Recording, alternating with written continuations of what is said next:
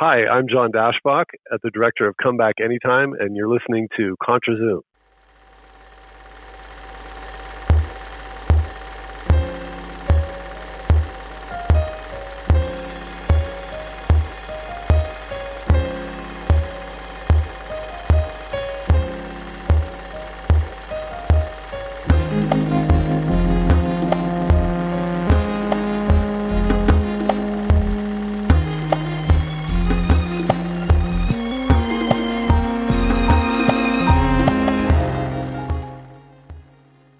is ContraZoom, where we go back and forth about film. I'm Dakota Arsenault. Back on episode 151, Hot Docs 2021, Rachel and I discussed a documentary called Come Back Anytime. We both fell in love with the Gentle Ramen documentary that we wrote separate reviews of the film. We had hoped to get an interview with the director John Daschbach last year, but the timing wasn't right. Luckily, he's back doing press again, and while Rachel had the opportunity to interview him for POV Magazine, which I'll link to in the show notes, I got the chance to chat with him for the podcast. Also, a bit of housekeeping. I want to announce that ContraZoom has started a Ko-fi account where if you like what we are doing, you can leave us a tip to help us cover costs of producing the podcast and keep us going. You can find a link in the show notes or on the homepage at contrazoompod.com. Let's now get to my chat with John Daschbach.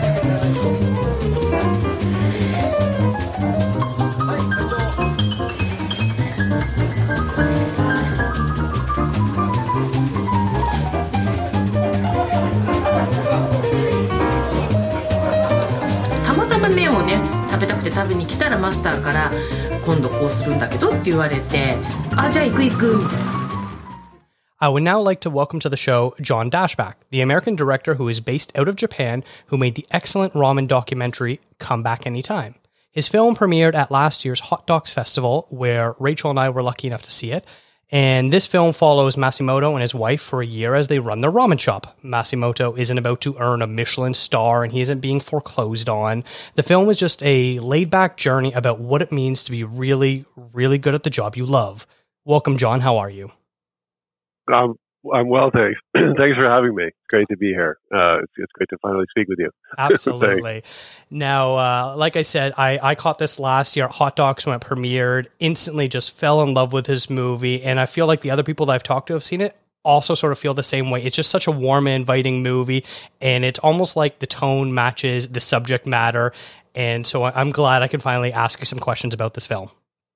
I'm glad to hear that because that was um, that was definitely the the overall goal of, of my my goal of making the film was to try to capture and recreate the essence of that place that I that the feeling of that place that I had when I was there because um, you know it's a film uh, you, we can't uh, provide the taste of the ramen but but I, I thought maybe if I could provide everything everything else that surrounds it that uh, that you get a sense of, of what a warm and welcoming and and just just fun and and um, comfortable place it is. I will say your film is almost a little bit cruel because you cannot actually taste the ramen. the two times I've watched this movie, I'm pretty sure both times that evening I ordered ramen for dinner. That's good to hear. Good to hear. We're trying to channel that into some partnerships with ramen restaurants all over the world, you know, and having special screenings and, and that kind of thing. And there, we've had some of those, uh, and, and people are, are happy to be able to to to do that to have some ramen right afterwards. But I definitely recommend that for anybody who's going to watch it. Be you know, I, am told that uh, you should be prepared. that was, and I'm glad to hear that because that that that means we we succeeded in some way. Mm-hmm. Uh, so my first question is, how did you actually end up discovering Bizentei, the ramen shop that's featured in this movie? I yeah, so we went. I first went to Bizentei like um, almost ten years ago now. Uh, it was uh, through a friend who worked in the neighborhood, uh, a Japanese friend, uh, my friend of my producer, who um, actually just called us and said, "Hey, we're going to go uh, mountain yam foraging up in Niigata in the mountains this weekend with our my local ramen master, uh, you know, or my my you know lunchtime ramen master.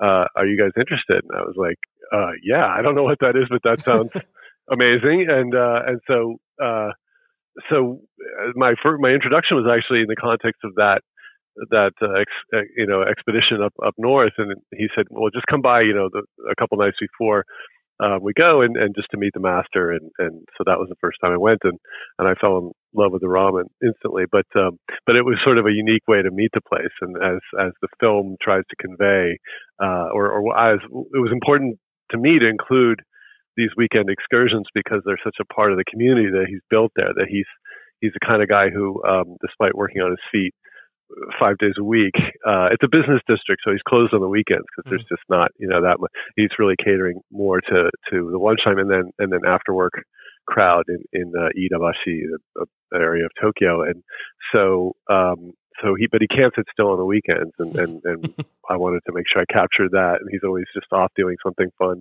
often food related uh, but not always uh, but we tried to sort of channel it and focus it into food related stuff. So that makes so sense. that was that was how I met him. And then over the next uh, several years I was invited to other things fishing flounder fishing and, and off the coast of Chiba. And and uh, he has this um, uh, kind of country garden plot that that's in the film that he uh, grows his own. He has like this little mini organic garden that that uh, that is just a passion project for him, and uh, and we uh, he has he built his own pizza oven there, and so he he has these pizza parties that he invites everybody from the restaurant out to an hour and a half out to the country for pizza parties. And it's kind of bring your own, and somebody provides all the dough, and and everybody else brings toppings, and, and it's just a wonderful time uh, for those. So we did those, and yeah, it's just uh, after a couple of years of this. Um, I, I just thought I want to try to capture this place because it's it's so unique and and and I realized that he's kind of the anchor of the whole community and, mm-hmm. and he's built it and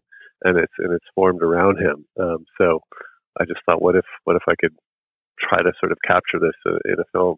Wow, that's absolutely incredible. Uh, do you have a go-to meal when you're eating at the shop? I do. Mine is the uh, classic, the chashu ramen. So it's mm. it's his uh, Tokyo style soy based ramen um, that is his his sort of signature with extra chashu because I mm. I like the mm-hmm. chashu so much. It's it's a really unique chashu, which which the film goes into a little bit. Gets a little bit uh, you know sort of food wonky about about what makes it um, uh, unique in terms of uh, it's it's different than typical typical chashu because he didn't he's as he explains he didn't really like the the the typical chashu and he was like well I, if I'm going to serve ramen I guess I have to figure out one that I like. So he he kind of created his own variation that's that's really interesting. But it's it's people come over the holidays particularly to get uh, just a, a, you know the takeout uh, packet of it because he cl- he closes for for around ten days. You know, like a lot of restaurants do over the holidays, mm. or, uh, New Year holidays, and so um, yeah, so t- it's a popular takeout item as well. Now, is it the sort of thing where, as we see in the movie with certain customers, where the first thing they order, that's what they get every time because he just serves it to them and you weren't able to try anything else?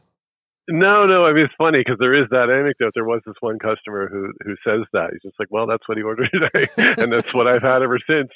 Um, but uh, no, I well, especially since I made the film, I think you know, I think at some point, and a lot of people do this. They they they do want to try everything, but they they eventually kind of settle on um, you know their favorite. But he he doesn't have that many. I mean, he's got a salt based one, uh, a miso based one with that's a little bit spicy and kind of a unique miso. Again, he wanted to have his own spin on it. Uh, and the salt-based one features uh, um, onions, uh, you know, um, spring onions. Uh, so it's actually called like onion ramen, not not salt ramen. But um, that's a you know that's about it. I mean, then, then lots of toppings. So there's there's a couple couple varieties, but I've I've definitely tried them all. But I always I always kind of revert back to the to the uh, the, the essential uh, soy based.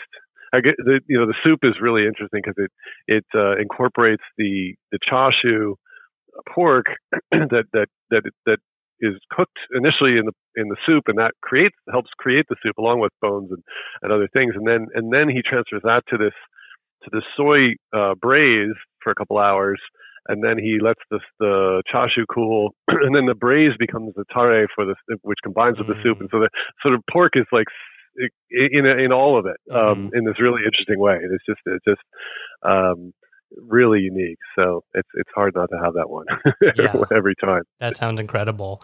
Now Masamoto goes by a few names in the movie, you know, his real name, but he also is known yeah. by Master or, or Taisho. And Taisho, if I understand correctly, is a nickname that means big or important, but it's typically reserved for an older generation than even Masamoto is from. What do you call him, and what does what you call him refer to your relationship to him? It's a good question. I mean, it's funny because my producer who's Japanese is like, this is, you know, because I, I included this discussion of like, some people call him Taisho, some people call him Master, and and, and why is that? And and um, because um, I remember early on, or or somewhere in my own process, that was one of the conversations we had in the place. And so I thought, well, this is the kind of conversation you have here. Like, well, what does that mean? And and uh, what's funny is I got I got a lot of different answers. So so there isn't there isn't really one answer. Um, but but I think um, you know um, master is is what as one one person explains like like reserved for a certain kind of relationship and Taisho for another. So it depends on the age difference and, and, and, and just what naturally, you know, feels natural to the person, but also then it indicates like how long have they known them? So how young were they when they started? Because you're not going to change it as the age mm-hmm. difference mm-hmm. changes. It's not going to like, okay, now I have to call him. It's just, so it's, it's, a, it's, it's a very interesting thing. I call him master, uh, um, or when I'm talking about him, not not addressing him, I, I will call him Uedasan, which is you know, his last name. But but um, that, but typically, yeah, if I'm just uh, you know sort of say, hey master, you know that's that's what I'll use, and I, I think that's probably what most people use. But uh, some people like Taisho, which is also I think translates sort of to to uh, to general or leader. So he's okay. he's kind of he's always the leader on these excursions, you know. Mm-hmm. So so it's sort of fitting for that too. Um, some you know people who are far more advanced in Japanese than I am will probably listen to this and say, no, that's all wrong. But, but uh, you know, I think it's open to uh, a lot of interpretation. All right. Well, that sounds good to me. Uh, the ramen the film is described by a customer as subtle and gentle. And I have to ask if that was one of the keys for you in deciding how to shoot and edit the film. It is a warm and fuzzy documentary that makes you feel good while nourishing you, much like a, a bowl of delicious ramen does. I'm glad to hear you say that because um, that that was the goal, but I, I, didn't know whether that was possible. You know, um, but it, it was it was definitely something I was conscious of. Um, I think it was probably more subconscious at, at first um, because it, you know it emerged as like oh actually you know what this this film could sort of be a metaphor you know the, for the for the soup itself um, in terms of nourishing and, and that and, and that emerged uh, I think sort of grew up into my consciousness as I was editing it. But but my goal when editing it, was sort of my litmus test was, does this, you know, because we we shot way more than than we need as uh, many documentaries do. But in my case, I was I have made fiction before, but I never made a documentary, and and I just I, also this story I didn't.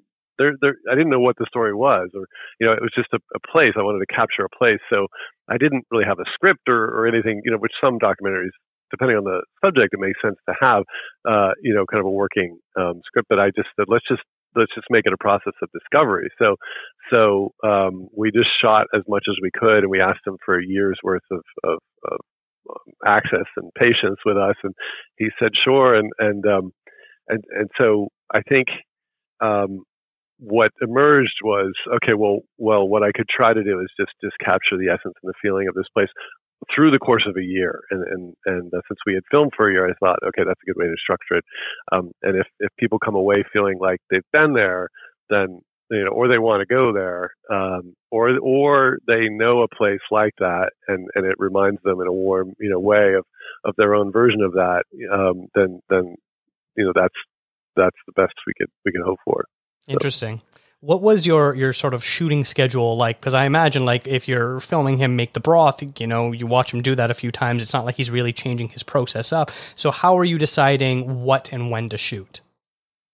Um, we we asked early on. We just thought, you know, I knew that I wanted to get the people and the place, but but I didn't know if I, I wanted to wait until they were more familiar with us and and he was to get into some of the interviews and stuff like that. So we decided to sort of push all that, uh, you know, and start just with the food because it's more technical and mm-hmm. you don't have to know him to be able to get really in close with the food. So we did spend our first. So we started really by by spending a good two solid days in the restaurant with him from from before he got there. Well, we kept trying to get there before he would, but he would always like arrive earlier because he didn't want to be late. So we we had to start like saying lying about when we were coming, and then we would come early because I wanted to get him the the opening of of the whole place and everything, you know. Mm-hmm. Uh, and and the first time we arrived, he was already there working. We are like, wait, we haven't. so yeah, but so we spent kind of two whole days uh, which was a, a lesson in, in how hard he works to just right off the bat. Is, is two long days with his whole prepper team. He gets there at like eight in the morning and and and starts uh, cooking, and and so um, so we did a lot of that, and then and then over the course of the next few months, we uh, would go on these weekend excursions, and then it started naturally making sense to film on the Monday after a weekend excursion, even though we were pretty exhausted, we were we knew we had to make the effort to go in on Monday because that's when he would serve a lot of the fruits of, of the you know of his uh, efforts of the of the weekends, whether it was foraging or, or hunting or fishing, and so um, so that kind of became a pattern as well. And then we we had a couple uh, several times where we just said, okay, let's let's just hang out at night and really you know get to know the regulars and, and capture them. And and then then sort of process wise it was just a matter of okay i'm just going to shoot people tonight um, or i'm just going to shoot uh, him making food um, because that took me a while to realize like I, I was I was you know the first few times I was a little distracted and I kept trying to oh he's pouring some ramen so I'll go shoot that. Oh somebody's talking so I'll go shoot that. And I was like just keep coming back and just keep doing it. I mean what's what's great about the nature of it is that you know it was it was all there's no space for more than one camera. I mean, that's why partly why I shot it myself. I mean, I I just thought it'd be fun creatively as a challenge, but also um, there just there wasn't room for for any anybody more than me yeah. and my producer who was there, kind of in the background, helping as a waiter uh, uh half the time, and um, and and uh, and just you know just with a boom mic on the on the camera, and that's how we shot most of it. But but the nature of the the the the subject matter is is such it's repetitive. So it mm-hmm. actually was really convenient from a craft, not to get too far into the you know technical side, but but uh, shooting with a single camera, it was great to have this repetitive action. He's making the same exact kind of bull in the same way every time, and so so you know sort of coverage wise, I could shoot that many different nights and from many different angles uh, and ultimately it would it, I could use it as if it was a multi-camera shot of, of of the same process. So so there's a lot of that, a lot of just repetitive action, mm-hmm. and I, and I just sort of at some point started making a list and making sure I had gotten everything that I that I thought I might need. But I mean, the good thing about the relationship we have with him and and him still being open, at least pre-COVID, was I was able to sort of go back in and go, okay, I need need a few of these, I need a few of these inserts, and I stuff I hadn't got. I realized, oh my gosh, I never shot the gyoza thing opening, or you know, mm-hmm. um, so so it was uh, um, the nature of the of the of the subject matter was was amenable to that. Does that make sense? Well, I appreciate the technical insight because I do find that very fascinating. um, I would describe this film as being low stakes, unassuming, and quaint. And, and, I don't mean any of that as an insult. In fact, it's refreshing yeah. and unique that such a film exists. What are some of your inspirations as a director that may have influenced your work that has such a comforting feel to it?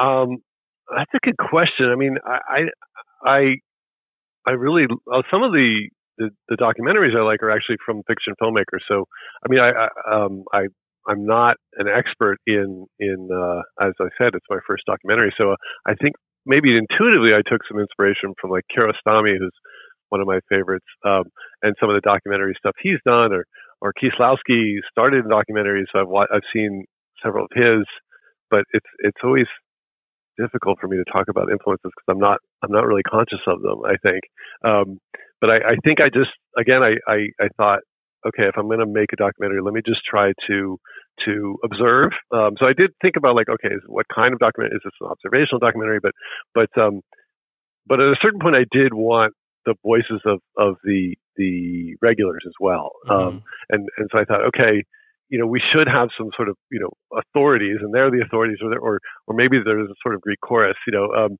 but but I wanted to talk to as many of them as possible. And we asked them all the same questions so that we could kind of get a series of of multiple answers to the same questions uh, about the place, and um, and and that helped. So it, it sort of emerged uh, formally, I think, in that way, just just organically. Oh, oh, oh, speaking of the guests, one of them, you know, travels around Japan for work, and he's tasted so many restaurants ramen that he was able to write his own guide for it and yet felt so strongly about this shop that he featured it prominently with a picture of himself and master. After your yeah. documentary has come out, has that changed the the patronage at all for the shop? Because I know if I ever find myself in Japan, I'll be going there for sure.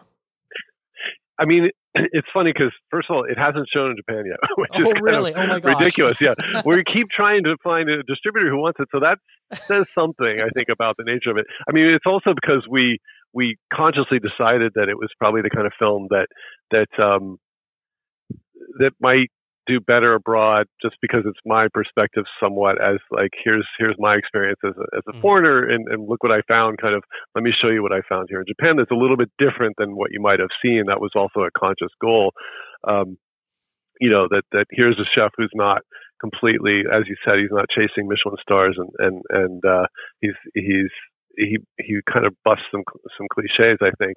Um, so yeah, so so it hasn't shown Japan. So it hasn't really. Well, just we had a, a screening for the master and his you know, regulars and friends, um, a private one. But but uh, yeah, so that's still to come. And and it might. I mean, I suppose it might actually. It, um, you know, we're hoping it would, but but I think um, maybe a Japanese audience, maybe this is why you know we haven't been able to yet attract a Japanese distributor, is that it doesn't seem as unique to them because they mm-hmm. there there there are but that's sort of the point too. It's like there are a lot of places like this. Here's this one and here's how this one is unique. Um, but i mean and then there's the other factor of covid. So so you know only t- I think last week they announced that they're finally relaxing some of the the entry restrictions for japan. So so we don't you know really know yet sort of what influence it's had. Other than that, he's had a few people, so it showed in Australia, and and so people who are connected and coming professionally, or not just on tourist visas. There's barely any tourism still.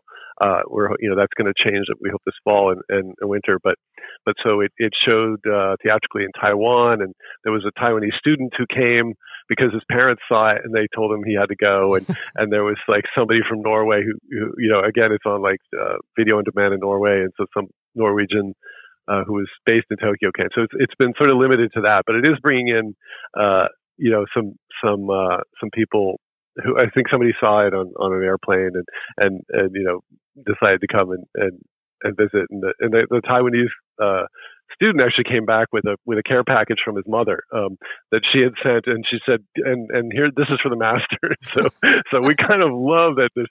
Okay, now there's like food is traveling, you know, across borders, uh, and, and, we've made these connections, you know, between between Taiwan and, and people in Taiwan and the mm-hmm. master. He he lo- he loves that, and he loves, um, you know. Uh, just having people come in and, and finding out that they're they're there because they saw it. You know, well, good. I'm glad he's appreciating his newfound fame. Then.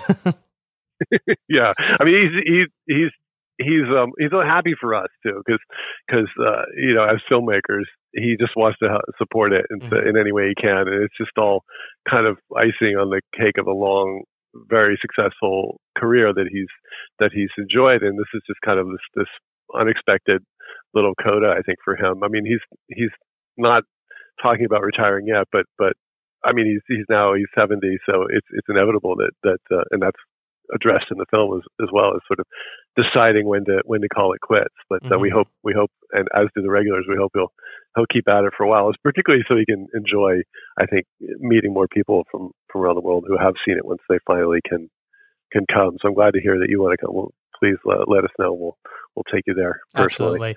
Absolutely. uh, you made a good transition for me there because towards the end of the movie, you start asking the customers and master how they feel about when the shop will eventually close. Was this in response to something that was said off camera, prompting you to see if master has plans of retiring anytime soon, or was it just a natural question to ask?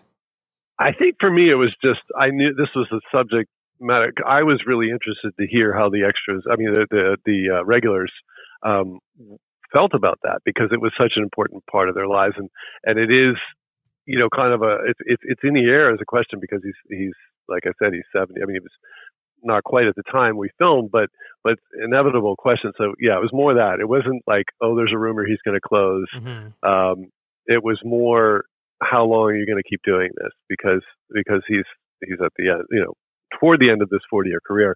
So yeah, so to me it just seemed like a, a uh, an important question that's in the air and, and, in the back of everybody's mind. I think so. I, w- I wanted to know what the what the regulars thought about that. Interesting. Okay. Uh, food for me, especially, is always an exciting documentary subject matter, as the best ones really make viewers' mouths water. We can go back to sort of the technical aspects of making a film. What were sort of your secrets of getting great shots of food, specifically how beautiful the ramen is photographed in the movie? Uh, well, thank you. I'm glad. I'm glad to hear you like that. That was a real point of uncertainty for me because I'd never done it before. But um, the one approach I took, so I, a couple things is I used, I did use slow motion a lot because, um, you know, uh, not because I wanted to create these like sort of food porn uh, sequences, but just because it, it gives you a little more control. I knew it would give me more control later on. Um, because you can always speed it up again, you know. Mm-hmm. So, um, and and so it just gives you the chance, and, the, and I, I knew that the steam would look really great in in uh, in slow motion and, and that kind of thing. So, um, I, I the other thing I decided, getting back to what I was saying about the sort of repetitive nature of of of the the particularly with with this dish is that he's just making the same thing over and over again in the same way. So so um, I just like I said, I may I I chose some times where I would just just focus on this. You know, let's just get him pouring bowls. Let's just get him lifting noodles, and and um, and then I just uh, I also thought it was important to to shoot it again, not to get too technical, but with a with a kind of shallow depth of field that that feels cinematic, uh, you know, intuitively. I think to a lot of viewers, um, and and you know, I had I, I also was conscious of trying to get as many different angles as I could, although that was a little challenging because the, the space is so small. Um, but I, I did manage to do that without breaking anything, which the producer was really worried about because um, I'm I'm I'm not a small person, and so so it was uh, a, a challenge. But he he never he also it was a testament to his patience too. I was constantly in his way because I was sharing the space that he doesn't usually share with anybody, and I was right you know in there, and he would just kind of signal to me like non-verbally like okay I need to go this way so and, and I would just kind of get out of the way um, but uh, but I, I I guess I knew that I just needed a lot, a lot, a lot of coverage and inserts uh, as an editor because I've, I've, I hadn't really shot anything myself, but I've edited a lot of, uh, of films, and mm. and um, mm. and I just knew that that the coverage, uh, you know, and, uh, close-ups and inserts are essential, and you can kind of do anything you want. So so the food is all a year's worth of, of that kind of stuff shot at, at many many different times, but because it's all the same uh, action, you can really combine it into one moment. Mm-hmm. Excellent. Uh, the the film features a score by Michael Shaib. I hope I said his name correctly. Who performs Shaib, yeah, Shaib yeah. who performs covers yeah. of classical and jazz standards as well as his own compositions. The jaunty and upbeat nature works perfectly with the images on screen. How did your partnership work? Uh, that was really fun. I mean, and and uh, we've worked together on. Uh, he's done two of previous films for me, but it, but that's a little different because they were they were fiction. Uh, this one, the process really was I started by just just uh, kind of finding stuff that I thought would work, um, and a lot of it was pre-existing classical music, um, and and then he's a he's a classically trained pianist, so he he recorded all of the the classical the pieces that we used, Brahms and Mendelssohn and Debussy, that that I had various versions of, but we sort of wanted it to have all a cohesive sound, you know, that was from him and his piano and his his style of playing. And then and then there were several moments in the film where I just knew that we needed original score, and so he composed all that as well. And and the, really the last uh, I don't know 15 minutes of the film is just all his score, uh, just just original score. Um, but but it it it uh, you know it's it's recorded. Uh, his producer um, Brent Lord also um, you know did a great job, I think, of just creating this cohesive sound that that that ties everything together. And then there is some jazz that we licensed, and then there's some jazz by this uh, um, uh, performer named uh, Eugen Cicero, uh, who was big in the sort of 60s and 70s as as kind of jazzy classical, like he would he would do classical pieces in a jazz style. Mm. And so um, so I started thinking about like, okay, let's sort of think about jazz in the restaurant and classical outside the restaurant, and just to just to sort of create a even a, just a subconscious uh, anchoring points for the audience to sort of just intuitively kind of sense where they are in the in the overall structure of the film and and, and patterns of the film. So so there was a point where I want you know we Mike and I started talking about doing uh, his own version of that. So we took this, we found this Mozart piece we liked, and he he created this sort of jazz-inspired adaptation of, of the Mozart piece. So it's a combination of of many things. And then, like I said, there's a few just straight jazz recordings by other artists that we that we license as well. Um, some people, a few people have complained that there's too much music, but I, I'm uh, used to be uh, a musician, and I mean, I still am just for fun. But uh, but I think it's, it's very important to me, and it's just uh, you know uh, somehow this movie there isn't actually music in in his restaurant, but but there is in a lot of restaurants, uh, mm-hmm. and and so I sort of took the liberty there. I think of of it just uh, and there's jazz in a lot of lot of places in, in Tokyo, um, and so that was kind of my my I took the liberty of, of of creating this background soundtrack for the place that I felt like kind of evokes the feeling of my feeling of what it's like to be there, and, and just it just feels like jazz to me. So that's why that's why we did that. But but that was that was our process of of, uh, of working, and, and I, you know, Mike's original compositions, I, I barely had any notes because I was just uh, just thrilled with with what he did, and I think by that point he knew the context that it was going to sit in with all the other pre-existing classical and, and jazz pieces that we had, so he knew how to kind of just tie it in perfectly and, and make it feel really natural. But it's but the last last uh, you know, like I said, 15 minutes where it really kind of reaches an emotional peak uh, is is heavily supported by his score. Uh, I think for sure. Well, it's a fantastic score and it works perfectly with the movie. I'm so happy with it. Uh, John, I want to thank you so much for taking the time to talk with me today. I know the film will be getting a, a VOD release next year in Canada, in Canada, and there will be a broadcast of the movie on TVO for Ontario residents in November. Uh, but what comes next for you? Um, you know, we're still um, self-distributing in the U.S., so so that's taking a lot of, of our time. Um, somewhat just as um, control freaks, we just decided there wasn't anybody that we, we were ready to to hand it over to in the U.S. Um, or the deals just weren't right. So we so that's we've decided to to just give that a try, and um, and that's partly because um, the next project I think that I want to do is also um, it's going to take some time to to even start getting access. Um, uh, it involves I'll just say scuba diving and, and ancient mysteries, uh, and it's in Japan. Okay. Um, and it's a it's a subject I've been very fascinated with for a long time, but it's going to take a quite a while to uh, to to figure out how to do it and, and to and to get the right access and, and meet the right people. So we're just starting that process in the meantime while we're still working with a co-producer in, in the U.S. to to do the do this sort of uh, self distribution with with events like I said with ramen ramen places and stuff like that. So well, that's very exciting, and and I hope uh, I can talk to you about that when that eventually comes out down the line. Oh, great! Yeah, yeah, that'd be fun. Thank you so much, John. Yeah, thank you.